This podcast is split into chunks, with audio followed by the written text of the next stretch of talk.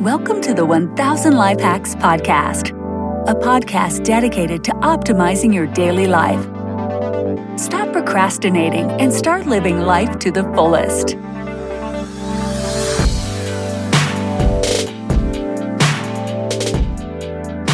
What's up, life hackers? Keith Bradford here. Like most of us at one point in our lives, I got caught with the zombie bug. Not literally a bug from an undead human being. I'm talking about the obsession with my TV show, The Walking Dead. It had me hooked like nothing else on TV. My obsession led me to spend stupid amounts of money on a copy of the very first issue of the comic book. Yeah, I know, I probably could have spent that money on something a little more efficient, like food or rent or paying off my credit card debt. But there's some things you just have no choice but to buy. And that was it for me. After reading and watching every Walking Dead material I could get my hands on, I couldn't help but put myself in a post apocalyptic type of world and think how I would handle that situation.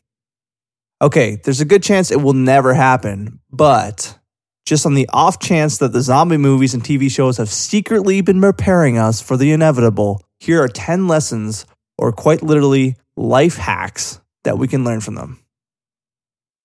Number one, always have a pair of running shoes on.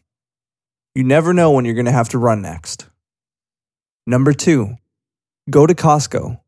These warehouse stores have very large cement walls and an endless supply of food.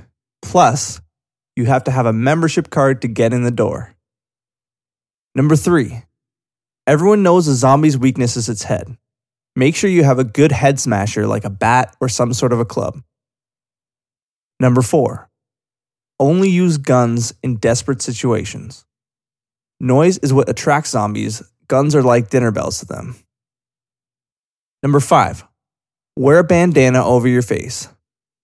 Thousands of zombies roaming around the earth, and it's probably not going to smell too pleasant. Plus, the humans that do survive probably aren't going to be putting their hygiene at the top of their list.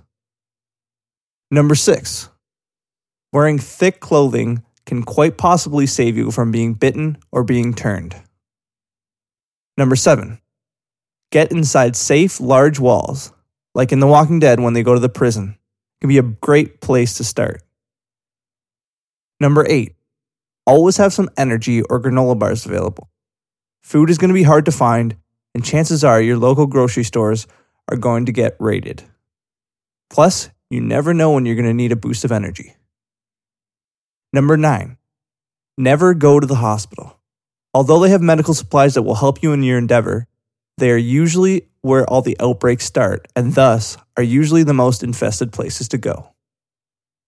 Number 10, avoid grouping with children, pregnant women, or fat people. Instead, try to befriend doctors, athletes, and scientists. This will greatly improve your chances of survival. Thanks for listening this week. That's all we got. Hopefully, you never actually have to use these tips. But if you do, well, maybe you'll get a leg up on the competition. See you next time.